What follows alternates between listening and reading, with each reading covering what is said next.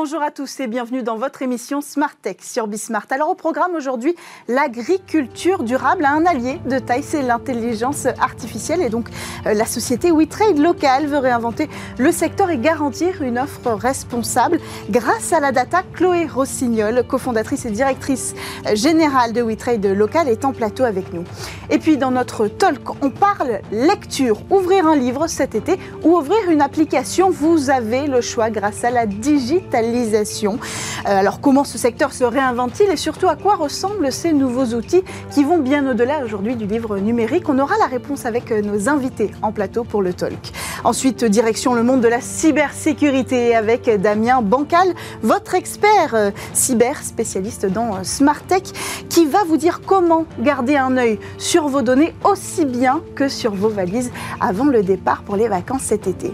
Et puis, c'est la dernière de la saison, votre séquence Tech contre Covid vous attend en fin d'émission avec une innovation qui pourrait bien révolutionner le diagnostic et permettre à tous de savoir en 10 minutes seulement et avec un smartphone si vous êtes positif ou non euh, au Covid et à ses variants. Mais tout de suite, c'est l'heure de l'interview dans Smart Tech.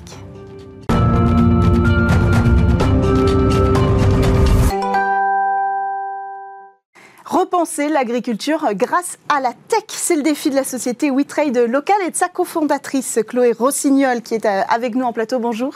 Bonjour Cécilia. Bienvenue sur euh, le plateau Smart Tech. Alors vous êtes aussi la directrice générale de WeTrade euh, local et puis au fil de votre parcours, vous avez engagé, vous êtes engagé plutôt dans la vision d'un commerce plus vertueux. C'est intéressant de, de, le signaler. Vous avez par exemple piloté le retrait du glyphosate des rayons de l'enseigne Leroy Merlin quand vous y étiez. Alors aujourd'hui, vous dirigez WeTrade euh, local. Avec quel objectif, quelle mission pour l'agriculture de demain? Oui, alors on est parti du principe effectivement que aujourd'hui les circuits courts et euh, la relocalisation de l'économie et consommer plus local en général, c'est vraiment une demande qui est massive, qui est importante et on l'a encore vécu tous avec euh, mmh. le, la crise du Covid qui nous a rappelé que certains produits faisaient trois fois le tour de la terre avant d'arriver chez nous. Mmh. Et, et, ce constat, on, on l'a fait en se disant que euh, euh, il fallait absolument réussir à pouvoir passer à l'échelle sur le circuit court. Aujourd'hui, le circuit court, tout le monde euh, le veut, tout le monde en veut, mais c'est seulement 5% des échanges, par exemple, dans l'alimentaire, hmm. et encore moins sur d'autres filières. Et, et, en posant ce constat-là, on s'est rendu compte que la technologie pouvait permettre de passer à l'échelle et de redéfinir des équilibres sur euh, euh, le commerce mm. et de pouvoir le relocaliser tout en permettant d'avoir des modèles économiques qui soient viables pour une grande quantité d'acteurs. Mais alors, quelle technologie, quelle solution vous proposez précisément et puis surtout à quel moment elle intervient hein, dans ces processus? Alors, oui, c'est du, du traitement de l'information en fait, tout simplement. Aujourd'hui, si vous voulez travailler à grande échelle et sur un grand marché, la seule solution qu'on avait jusqu'à maintenant, c'était industrialiser, centraliser, de grosses quantités qui arrivaient dans des grosses unités de transformation mm. et qui étaient diffusées à grande échelle. Avec le, digital, ce qui est génial, c'est qu'on peut euh, dissocier euh, les flux physiques de marchandises des flux d'informations. Et donc, on peut éclater la production à travers toute une galaxie de petits acteurs indépendants qui mm. travaillent tous avec des produits locaux. Euh, et ensuite avec un savoir-faire très particulier. Et ces flux d'informations-là, qui avant n'étaient pas gérables, trop complexes à gérer, mm. avec le digital, on arrive à les canaliser, on arrive à les optimiser et on arrive à développer des modèles économiques qui sont euh, rentables pour chacun sur toute la chaîne de valeur. Donc on parle de quoi? Vous avez cité le circuit court. Oui. Euh, d'autres exemples hein, de ce qu'on peut mettre en, place grâce à ce, schéma-là Pour illustrer euh, le savoir-faire qui est le nôtre aujourd'hui et la mm. technologie telle qu'on l'utilise, euh, on utilise le, la filière de la fleur, qui est une filière emblématique sur laquelle on a travaillé en premier, puisque c'est une filière qui est hyper exigeante en termes de logistique et qui en plus ben, est, est, une bonne candidate, puisque 90% des fleurs aujourd'hui sur le marché français, et mhm. puis c'est le cas dans d'autres pays euh, européens notamment, sont importés avec de grosses conséquences environnementales et sociales. Et en fait, avec euh, cette filière de la fleur, on démontre qu'il est possible de relocaliser à grande échelle une filière. Ce qu'on fait aujourd'hui avec WeTrade Local, c'est qu'on met en lien des producteurs agricoles indépendants locaux, des artisans euh, fleuristes en l'occurrence, qui font toute l'étape de transformation, et des logisticiens euh, spécialisés dans le décarboné qui vont nous permettre de faire toutes les connexions entre ces différents acteurs. Mm. Et tout ça, ça se fait au service d'un client qui lui est plutôt grand groupe, c'est notre cible principale, qui va consommer des fleurs de façon régulière et à grande échelle partout sur le territoire et à qui on va pouvoir apporter une réponse consolidée. Hmm. Très bien. Vous allez recréer du lien parmi tous ces petits acteurs pour vous assurer du parcours. C'est ça. Hein, en fait, on recrée des boucles locales vertueuses euh, en donnant la garantie à chacun d'une visibilité sur son activité hmm. et puis pour le client de la provenance euh, de, de ses achats. Alors, on parle de données. Elles sont stockées où ces données? Alors ces données, c'est des données qu'on stocke nous en interne. Euh, on a, une, on a une, une, technologie qui a été développée en propre, tout nous appartient. Et, euh, et, ce sont des données qui vont servir surtout à être euh, structurées de façon à, garantir ensuite la fiabilité et la sécurité entre tous les acteurs. Oui. C'est pas tellement des données sur lesquelles nous on va pouvoir creuser, trouver de l'information. C'est surtout, c'est surtout une garantie qui va permettre à chacun de travailler en toute confiance avec les, avec ses partenaires. Alors, est-ce que vous pensez, enfin, vous allez me dire que oui, mais l'IA, est-ce qu'elle est complètement compatible avec l'agriculture responsable? Je pense, par exemple, on parle de, stocker ces données au data center qui vont être sollicités dans les solutions qui seront développées euh, après la vôtre, en supplément de la vôtre la vôtre en fait partie. Est-ce que c'est, euh, en termes de consommation euh, énergétique, compatible avec ce nouveau marché euh, de l'agriculture responsable? Oui, alors ce qu'il faut avoir bien en tête, c'est qu'on utilise la technologie seulement à des moments bien précis. Mm. Et nous, notre, notre façon de faire, c'est vraiment de mettre la technologie au service du geste humain et pas au-dessus. Oui. Euh, et donc, par exemple, pour l'intelligence artificielle, on va l'utiliser à des moments très très précis où on va avoir une masse de données à traiter, par exemple une, une masse d'images sur lesquelles on va devoir valider un certain nombre de critères pour s'assurer que tout soit conforme à la commande du client. Là, on va faire travailler une intelligence artificielle qui va être mmh. capable d'analyser très rapidement. Euh, mais euh, au-delà de, au -delà de ça, c'est vraiment souvent un geste humain qui va permettre de faire le, qui va permettre de travailler. On peut mesurer cet impact-là de, des technologies que vous choisissez pour accompagner l'agriculture comme celle-là. Euh, oui. C'est quand même euh, utilisé consciemment, je veux dire. oui, oui, bien sûr, bien sûr. Et vous avez raison de le soulever. C'est un vrai point. D'ailleurs, au départ, euh, l'utilisation de la blockchain, qui a été souvent, souvent dont on a beaucoup parlé, mm. avait été une possibilité. et c'est des choses qui doivent se faire avec beaucoup de, de parcimonie, parce qu'effectivement, ça peut être très consommateur d'énergie.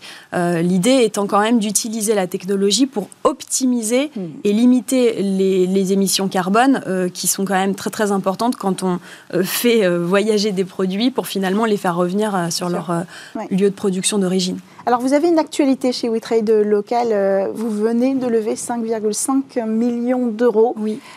Qu'est-ce que vous allez faire de cette somme-là? Quelles vont être les prochaines étapes de votre développement? Alors effectivement, vous parlez d'étapes, c'est vraiment une étape dans notre développement, c'est-à-dire qu'on a, on a déjà une trajectoire de, développement fort. Euh, et, cette levée, elle va nous permettre d'aller plus vite euh, et donc d'entrer plus rapidement dans cette phase d'accélération hmm. euh, et de la soutenir.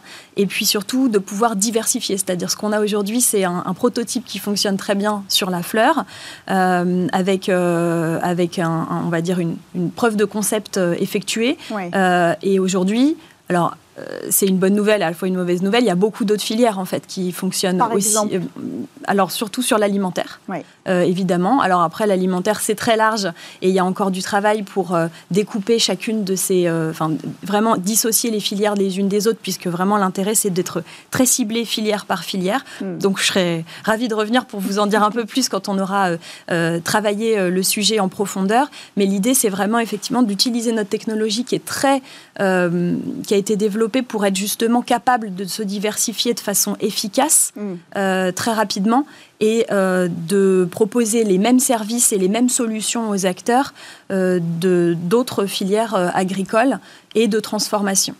Merci beaucoup, Chloé Rossignol, cofondatrice, je rappelle, et directrice générale de WeTrade local, d'être venue sur le plateau de Smartech. C'est l'heure du talk sur Smartech.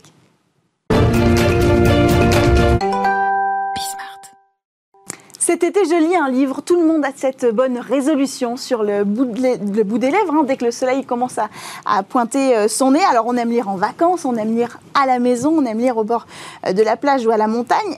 Il y a les livres pour ça, évidemment, mais il y a aussi beaucoup d'autres options qui s'offrent à nous aujourd'hui. Pour en parler, François Delporte, cofondateur et directeur général de Rocambole en plateau. Bonjour. Bonjour. Bienvenue Sur, sur le plateau. Rocambole, donc c'est une plateforme de lecture en streaming avec un contenu 100% euh, original. On va y revenir. Et puis avec nous également, mais à distance, Khalil Mouna, directeur euh, général et cofondateur de Glyph. Bonjour. Bonjour Cécilia. Alors Glyph, c'est une application qui permet, entre autres, de scanner euh, des livres qu'on a lus, de les classer dans une bibliothèque virtuelle, d'échanger avec une communauté euh, sur ces coups de cœur. On va aussi euh, y revenir. Merci à tous les deux d'être sur le plateau de, de aujourd'hui. Alors première question, est-ce que vous considérez, tous les deux, que le secteur du livre, tel qu'il est aujourd'hui, est obsolète si on lui retire ses outils digitaux? Alors, obsolète, c'est un, grand mot, mais en tout cas, il est, il est en transformation euh, de façon assez profonde et il va suivre probablement ce qui s'est passé dans la presse. Euh, moi, je connais plus personne qui achète le journal, ou alors on l'achète parce qu'il est collecteur, parce que c'est des, des, événements spécifiques. Mm. Et on voit donc le numérique arriver, que ce soit effectivement pour révolutionner l'expérience de bibliothèque ou de lecture euh, simplement chez nous. Donc il va se passer des choses intéressantes. Ça a déjà commencé en Asie et aux États-Unis. Ça arrive maintenant en Europe. C'est votre avis aussi, Khalil Mouna, que, que, que non, c'est pas forcément obsolète, mais quand même En réalité, le, livre était déjà un objet technologique euh, génial. On s'en rend pas compte parce que c'est très ancien. C'est le premier objet euh, technologique. Mhm. le livre est par exemple beaucoup plus efficace qu'une clé USB. Ça fait 600, 500 ans qu'on sait que qu'on arrive à garder de la donnée plus efficacement. Donc, si vous voulez, il y a eu un premier usage qui a été révolutionné, qui était l'usage de la lecture numérique, mais en réalité, c'est un usage d'utilisation. Là, aujourd'hui, on attaque une nouvelle révolution qui n'ont pas l'usage de lecture, mais vraiment l'usage de recommandation, de création. Et euh, donc, on est en effet en face d'une nouvelle révolution qui devrait arriver. Mais pourquoi elle est là, cette révolution? C'est ça ma question. Est-ce qu'elle est nécessaire? Est-ce que elle est inévitable aujourd'hui pour accompagner le secteur du livre et pour l'éloigner, euh, je ne sais pas moi, d'une disparition par exemple? Il y, a plusieurs grands challenges. Hein. Je vais vous en citer un pour, euh, pour aller un peu vite. Euh, c'est l'offre pléthorique. Aujourd'hui, il y a une offre qui est beaucoup trop large. On parle en France de quelque chose comme 75 000 nouveaux titres par an. Donc, si vous voulez, la prescription est très difficile à faire, par exemple, sur le livre avec 75 000 nouveaux titres par an. Un libraire ne peut pas vous recommander plus de 200 livres par an c'est, c'est, ce serait impensable. Donc aujourd'hui, il y a ce challenge de prescription qui passe par de la donnée, par de la connexion entre, entre utilisateurs et entre lecteurs différents, hmm. par des nouvelles offres de, de, lecture, comme le fait d'ailleurs euh, et, euh, et tout cela doit être fluidifié par de la technologie. On est obligé. Euh, cette révolution numérique, elle a quand même mis plus de temps à arriver dans le secteur du livre que dans beaucoup d'autres secteurs. Comment vous l'expliquez, euh, François Delport bah C'est assez paradoxal parce qu'il y a un constat euh, qui est une étude du Centre national du livre, comme quoi 69% des Français veulent lire plus. Hmm. C'est un chiffre qui évolue à plus ou moins 5%, mais depuis 5-10 ans. Donc il faut quand même se dire, au 21e siècle, il y a deux personnes sur trois qui veulent plus de quelque chose et on n'arrive pas à le craquer. Donc d'une part, effectivement, il y, a, une industrie qui s'est peut-être tellement protégée contre l'innovation qu'ils ont fini peut-être par s'enfermer, mhm. et c'est là où des acteurs comme Glyph ou Rocambole arrivent avec des angles un petit peu euh, différents, mais effectivement, on a pris du retard, et peut-être que c'est aussi lié au fait que certains pays émergents, vous savez, euh, sautent des stades de développement. Euh, la carte bleue n'a presque pas existé en Afrique, on est passé au téléphone mobile mhm. paiement direct. en Asie, en Inde, toute la lecture se fait sur smartphone. Aux États-Unis, c'est un modèle hybride. Et en France, par contre, on a encore une industrie très récalcitrante, un usage. Nous, on le voit. Euh, c'est pas tout le monde qui plébiscite Rocambole. Euh, c'est pas tous les âges, etc. Euh, c'est pas tous les sexes, etc. Donc, effectivement, je pense qu'on fait partie des derniers bastions de résistance là-dessus. Est-ce qu'on peut pointer du doigt peut-être les maisons d'édition qui seraient un peu frileuse ou le public qui aurait été frileux par rapport à cette révolution Je pense qu'il y a un peu des deux. Euh, les maisons d'édition ont effectivement, dans un premier temps, peut-être, comme le, comme le soulignait euh, tout à l'heure mon, mon, collaborateur, euh, l'objet livre est parfait. Euh, et donc, c'est difficile de proposer quelque chose, une alternative. Et le livre numérique a essayé pendant longtemps de, mm. faire un livre au format numérique. Euh, peut-être que ça a été une erreur. Nous, en tout cas, c'est pas là-dessus qu'on se positionne.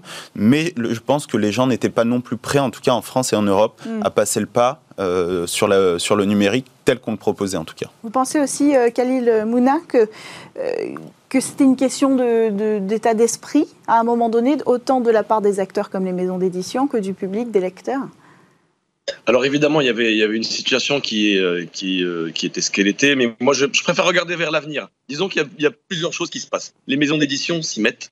Les maisons d'édition aujourd'hui, et c'est quelque chose de très récent, on a vu ça dans les cinq dernières années. Quand même vraiment une, La question se pose de pourquoi on s'y met que maintenant.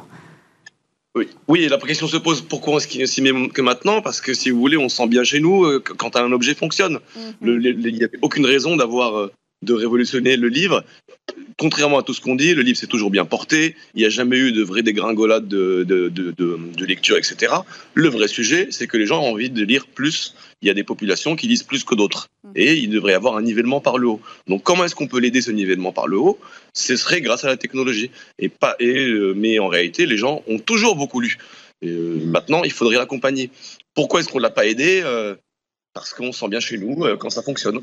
Je pense qu'il y a un parallèle à faire avec l'arrivée de Netflix. Netflix est arrivé en France, euh, il restait plus que la France quoi, à conquérir.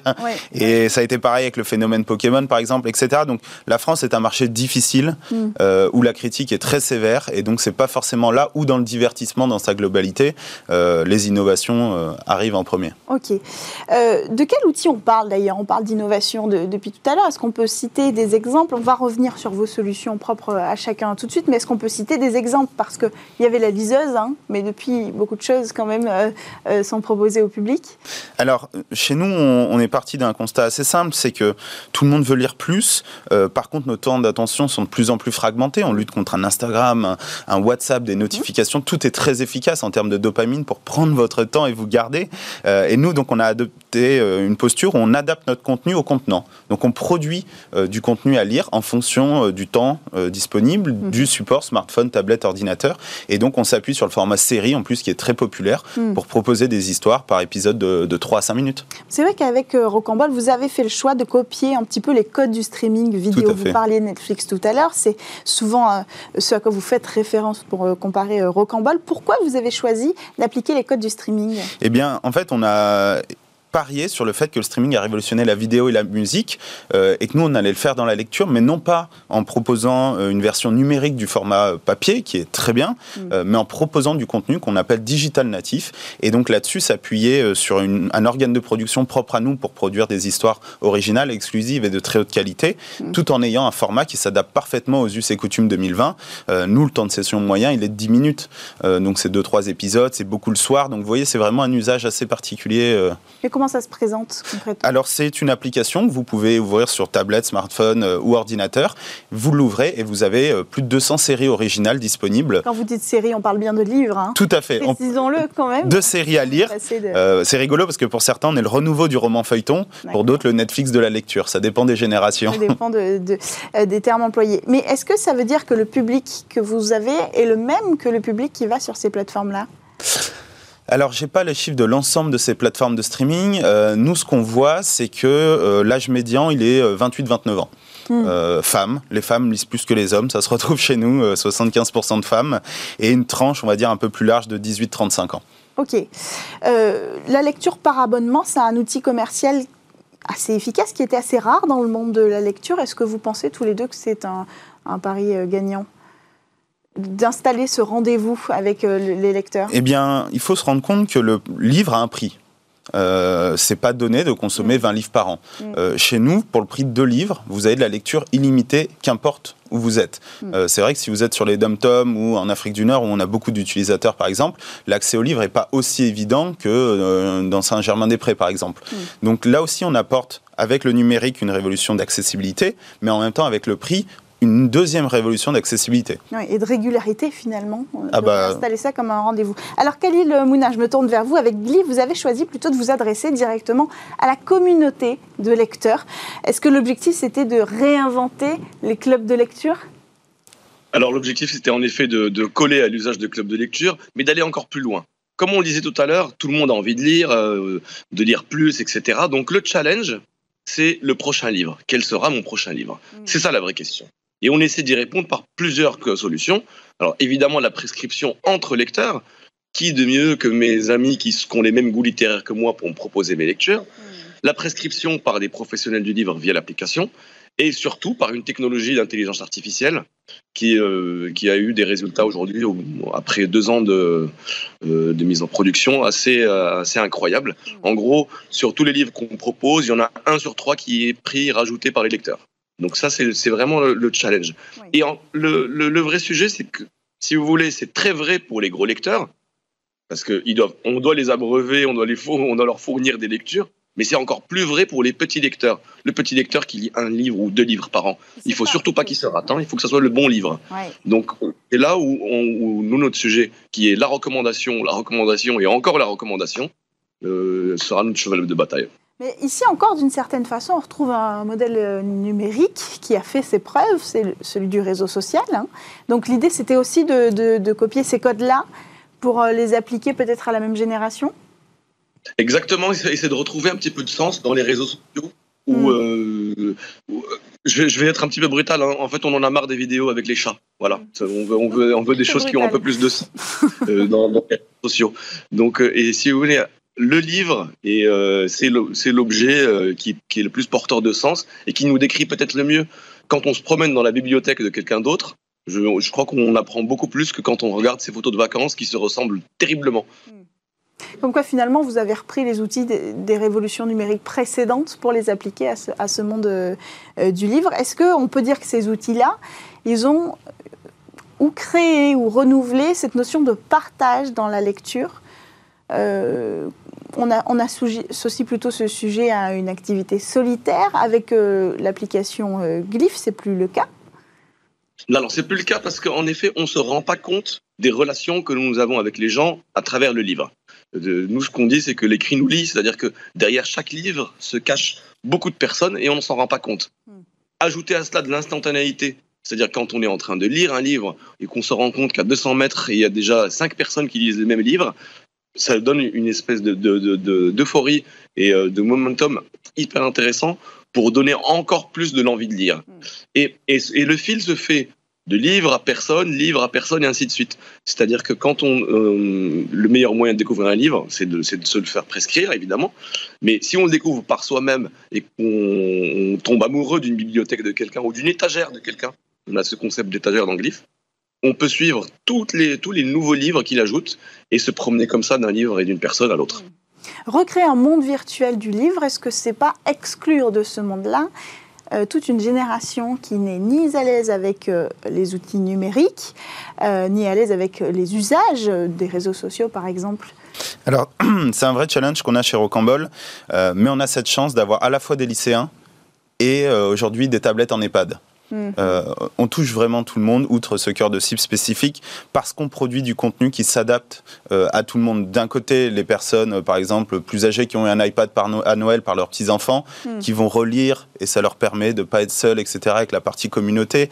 les jeunes, on produit des séries exprès pour eux, des Agatha Christie revisitées avec des influenceurs. Mhm. On fait la pub sur TikTok, on propose des premiers épisodes sur Instagram.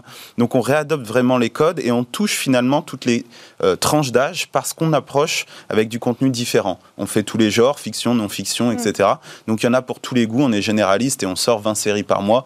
Donc je pense qu'aujourd'hui on reste à toucher tout le monde, mais c'est sûr qu'il y a une partie euh, du lectorat qui ne veut pas de numérique, par exemple, et on ne va pas perdre de temps à les convaincre. Ils sont bien comme ça, tant mieux. Oui, vous pensez qu'ils ne seront pas exclus par le monde de la littérature C'est un choix. La, porte est ouverte. Mm. Euh, à eux de franchir le pas. Moi, je me rappelle Netflix au début. Ah non, c'est chiant. Moi, je veux aller prendre mon DVD, etc. Et au final, il y a Netflix pour tous les jours et de temps en temps un bon ciné. Peu de grands-parents ont Netflix. Ben, en fait, c'est ce qu'on appelle l'évolution bottom-up. Donc, ça a commencé chez les jeunes, puis les jeunes ont convaincu leurs parents, hmm. et maintenant on assiste à un phénomène où ils sont en train de convaincre leurs parents eux-mêmes. Vous pensez qu'on va y arriver aussi à numériser les, euh, la génération de seniors en termes de lecture? Alors, alors, en réalité, si vous voulez, le problème se pose pour n'importe quel autre euh, média et pour n'importe quelle autre euh, création. Hein. pour Netflix, ça a marché, il n'y a aucune raison que ça ne marche pas pour le livre. D'ailleurs, sur le. Sur qui n'existait pas, Netflix, alors que le livre, ça existe depuis des générations. Quelle utilité pour ces générations-là qui font ça depuis euh, tout jeune d'aller se connecter on va, ça va se passer de proche en proche. Mm. il, va falloir, euh, il va falloir convaincre des, euh, euh, un, minimum de, de, personnes pour arriver à l'échelle. Donc, on va le faire de proche en proche, on va faire de petit à petit. Et puis, le, lecteur numérique, qui est pas si anodin que ça, on parle de 10 à 15% de lecteurs en Europe, mm. de lecteurs numériques, va beaucoup nous aider. Mais ça va faire de proche en proche, on va y arriver. Alors, sur le sujet des générations, puisqu'on parle beaucoup des jeunes et que vos outils sont très euh, euh, attractifs hein, pour la jeune génération, il y a quand même cette problématique. Les parents, certes, veulent euh, augmenter le temps de lecture de leurs enfants, mais pas au prix de la déconnexion. Alors, c'est un, vaste sujet qu'on a eu chez Rocambole. Il faut partir, en fait, dans l'autre sens. C'est-à-dire que même nous, demain, si on signe des très grands auteurs français, européens, mondiaux, ça mmh. ça fera pas lire une jeune personne de 16 ans. Mhm. Parce qu'en fait, euh, Marc Lévy, Maxime Chazam, etc., ils savent même pas forcément qui c'est. Euh, et donc, en fait, il faut aller amener du contenu qui les concerne aujourd'hui, eux, euh, donc des phénomènes d'influenceurs qui, mm. qui, marchent très bien, etc. Donc il faut leur proposer ce qu'ils ont envie de lire à l'instant T. Donc c'est pas en fait, leur temps d'attention à cette génération est très très disputé. Hmm. Et donc, si vous voulez les forcer à faire quelque chose, entre guillemets, ça marchera pas. Il faut passer par leur smartphone et par leurs écrans, c'est ça que vous dites en fait. Ils sont dessus. Le champ de bataille est là. Le champ de bataille est là. Euh, c'est une cause perdue de leur dire pose ton smartphone pour aller faire je sais pas quoi. Mais il y a des liseuses. On pourrait mettre le même contenu sur des liseuses qui. Ah bah aujourd'hui, les liseuses sont en train de s'ouvrir aux applications et donc d'ici 12 mois, vous aurez rocambole sur les liseuses. Mais je vous mets un challenge. Il y a une étude qui a été faite aux États-Unis. Euh, les jeunes préfèrent avoir un dommage physique plutôt qu'abîmer leur smartphone. Oui, mais pas les, euh, pas les parents. Pas les parents. mais du coup, je vous mets au challenge de leur d'échanger une liseuse contre un smartphone, ça va être compliqué. Donc le challenge, c'est plutôt de remplacer 5 euh, minutes d'Instagram par 5 minutes de lecture. Une conclusion pour vous aussi, Khalil Mouna, sur ce sujet Oui, j'aimerais juste compléter ce qui vient d'être dit, que je trouve très vrai.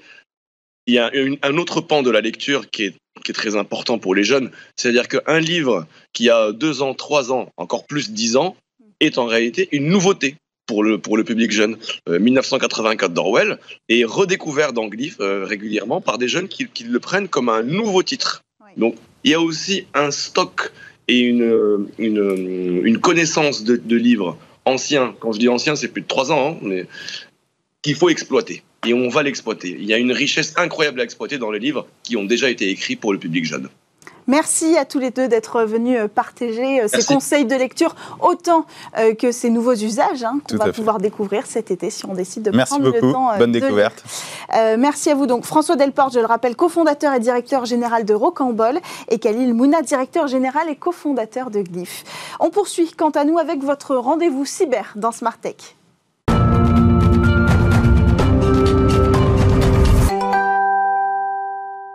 Et si vous contrôliez les données que vous allez diffuser avant de partir en vacances Passeport, permis de conduire, adresse électronique. Les vacances sont propices à la diffusion d'informations personnelles. Alors, euh, pour vous aider, Damien Bancal, fondateur du site zataz.com, nous a rejoint. Bonjour Damien.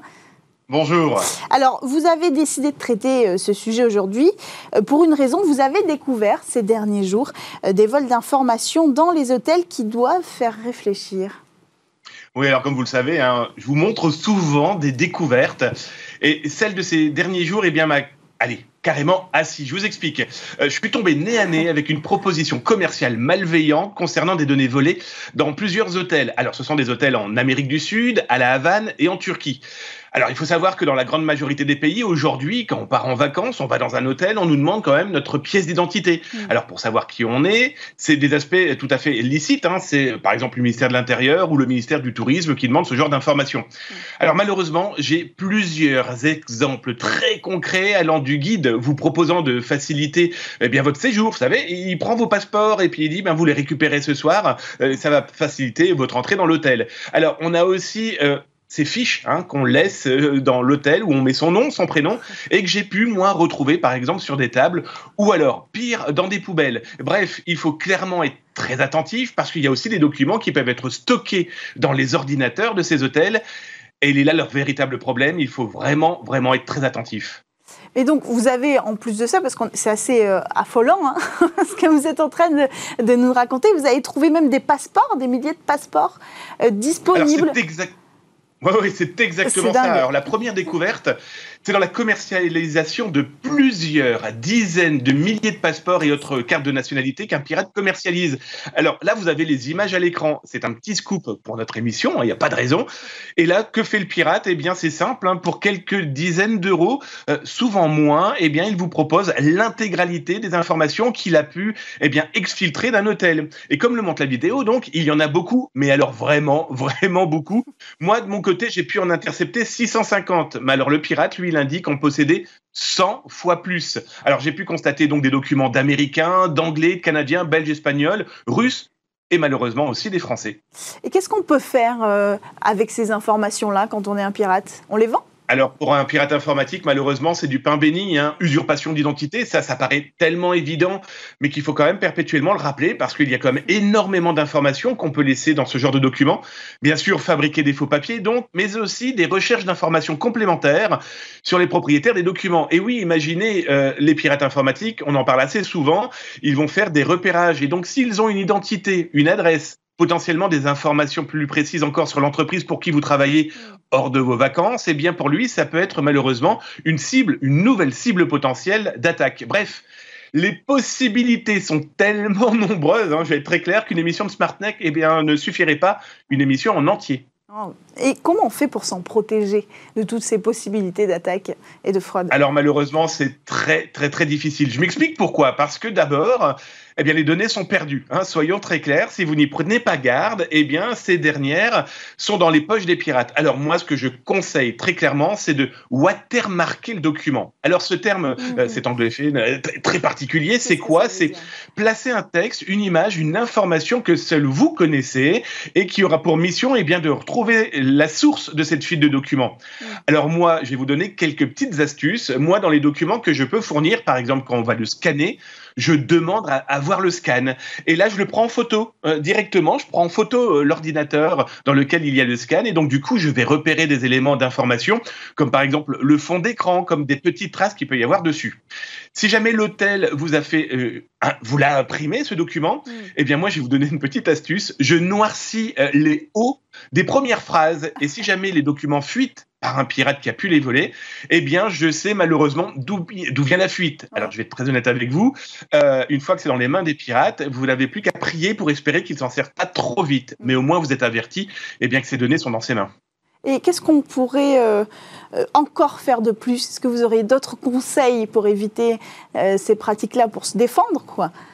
Oui, c'est clairement se défendre. Surtout quand on est en vacances, on est un petit peu plus à la cool, hein, soyons très bah honnêtes. Alors, vous avez pu voir quelques photos qui vous montraient, par exemple, des bornes Wi-Fi que je peux repérer dans les hôtels, qui pourraient être très honnêtes. Si je peux atteindre la...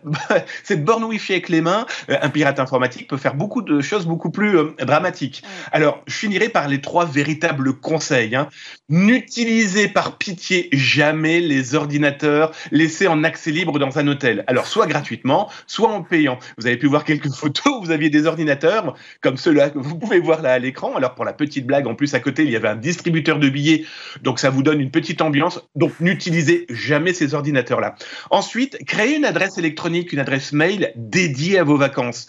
N'utilisez jamais l'adresse mail d'abord du travail trop de gens que je vois en vacances en train de travailler, donc ça c'est complètement fou. Et cette adresse mail dédiée aux vacances permettra de contacter la famille, par exemple. Mais surtout, ne vous connectez jamais à votre compte en banque et encore moins, allez, aux données de l'entreprise parce que vous souhaitez euh, faire un peu de zèle. Hmm. Et dernier gros conseil, vous êtes en vacances, Déconnectez-vous. C'est une bonne idée. Merci beaucoup, euh, Damien Bancal, fondateur du site zatas.com, d'être venu nous présenter euh, tous ces conseils bah, pour protéger toutes ces données. On le rappelle que vous avez découvert là tout récemment. Nos passeports, nos cartes d'identité sont sur Internet, alors protégeons-les. Merci euh, d'avoir pris le temps sur le plateau de Tech. Juste avant les vacances, on vous retrouve l'année prochaine pour de nouvelles chroniques et rendez-vous cyber. On poursuit quant à nous avec votre opération Tech contre Covid.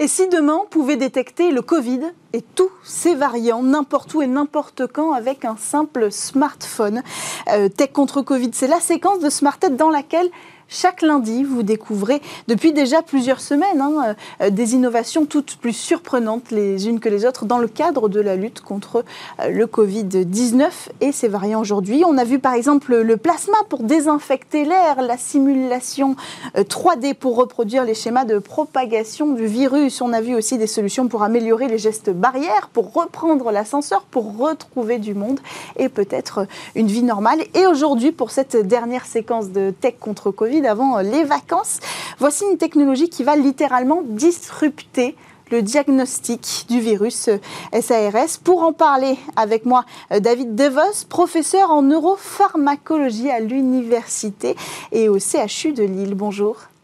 Bonjour. Alors, un neuropharmacologue qui travaille sur une puce électronique pour diagnostiquer le, le Covid, c'est pas un petit peu étonnant? Si, tout à fait. En fait, c'est une rencontre un peu comme tous les collègues, on a été frappés dès le début de, la pandémie. On a tous voulu être utiles. Et c'est l'histoire d'une rencontre en fait entre trois grands pôles de, chercheurs entre Marseille et Lille. Euh, à Marseille, les, les nanobodies, c'est les petits anticorps euh, la biologie et à Lille, on avait la, science euh, et, moi sur la partie médicale pour pouvoir valider un nouveau test à partir de prélèvements de patients. Hmm. Alors en quoi ça consiste précisément cette technologie?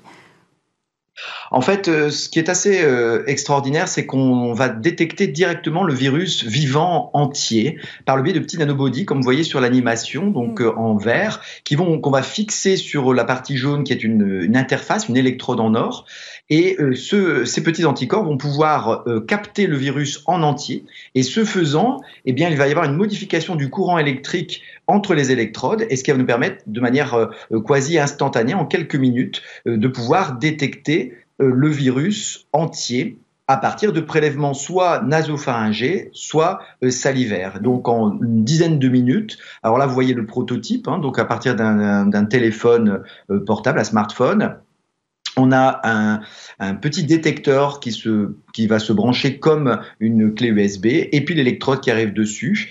Et on a le prélèvement qui est fait chez la personne et qu'on va déposer sur l'électrode et euh, en quelques minutes, cela va modifier euh, le euh, courant électrique. et donc, ça veut dire que c'est un test de contagiosité, hmm. c'est-à-dire que si le test est positif, eh bien, le virus est entier présent. Ce qui est complètement différent de tous les tests en fait, actuels. De ce qui existe, par exemple, du PCR, qu'est-ce que ça change concrètement? On n'avait pas, on détectait pas le virus entier?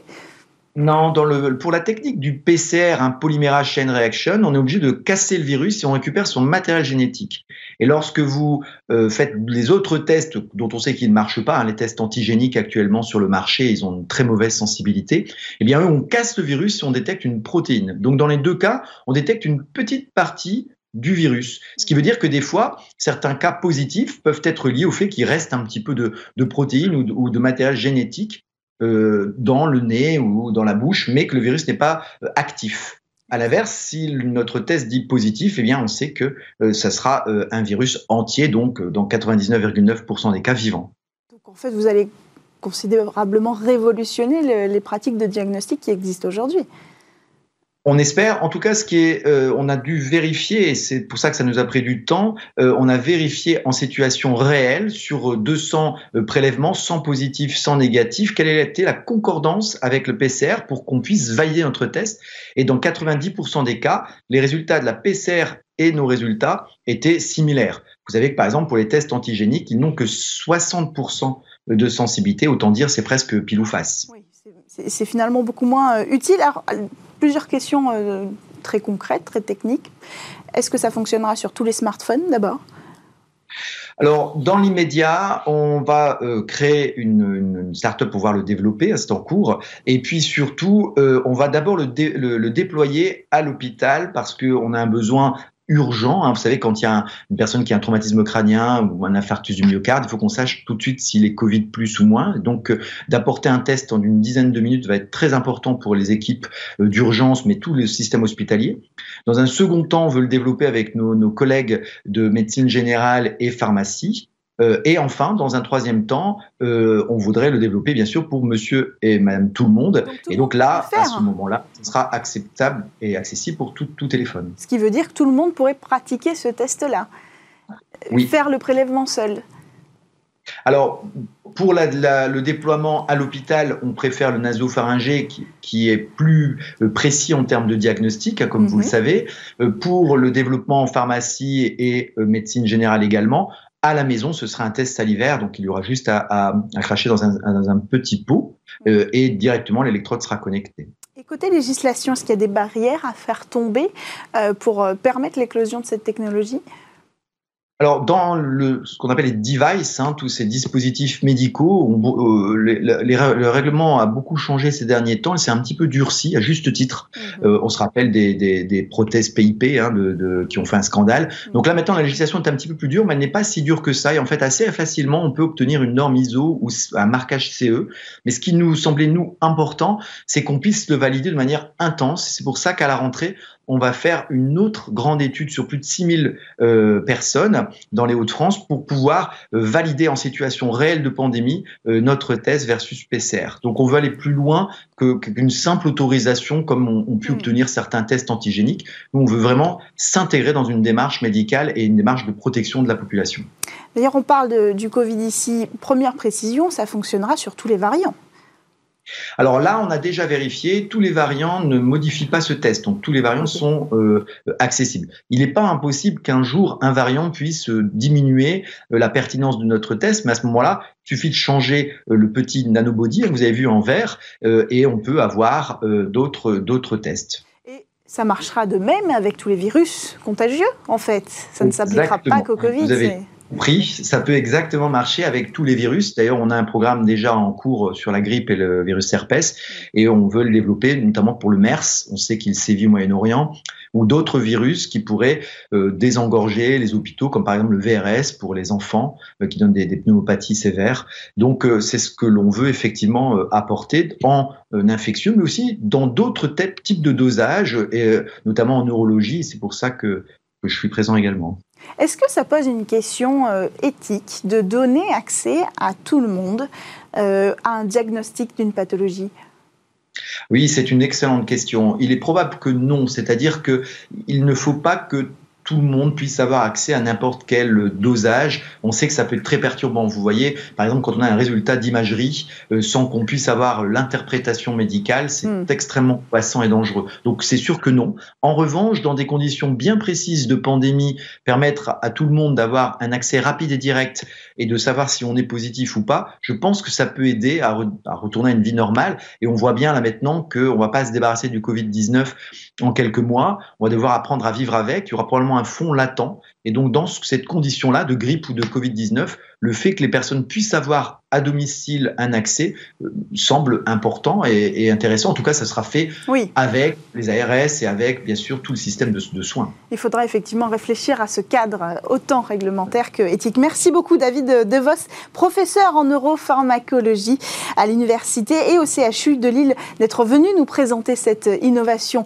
euh, dans votre séquence Tech contre Covid. C'est la fin de cette émission, de l'émission Smart Merci à tous de nous avoir euh, suivis sur Bismat. Tout de suite, encore un petit peu d'innovation avec euh, le Lab, le rendez-vous des entreprises et startups euh, du numérique et des nouvelles technologies. Et puis on se retrouve quant à nous demain sur Bismart.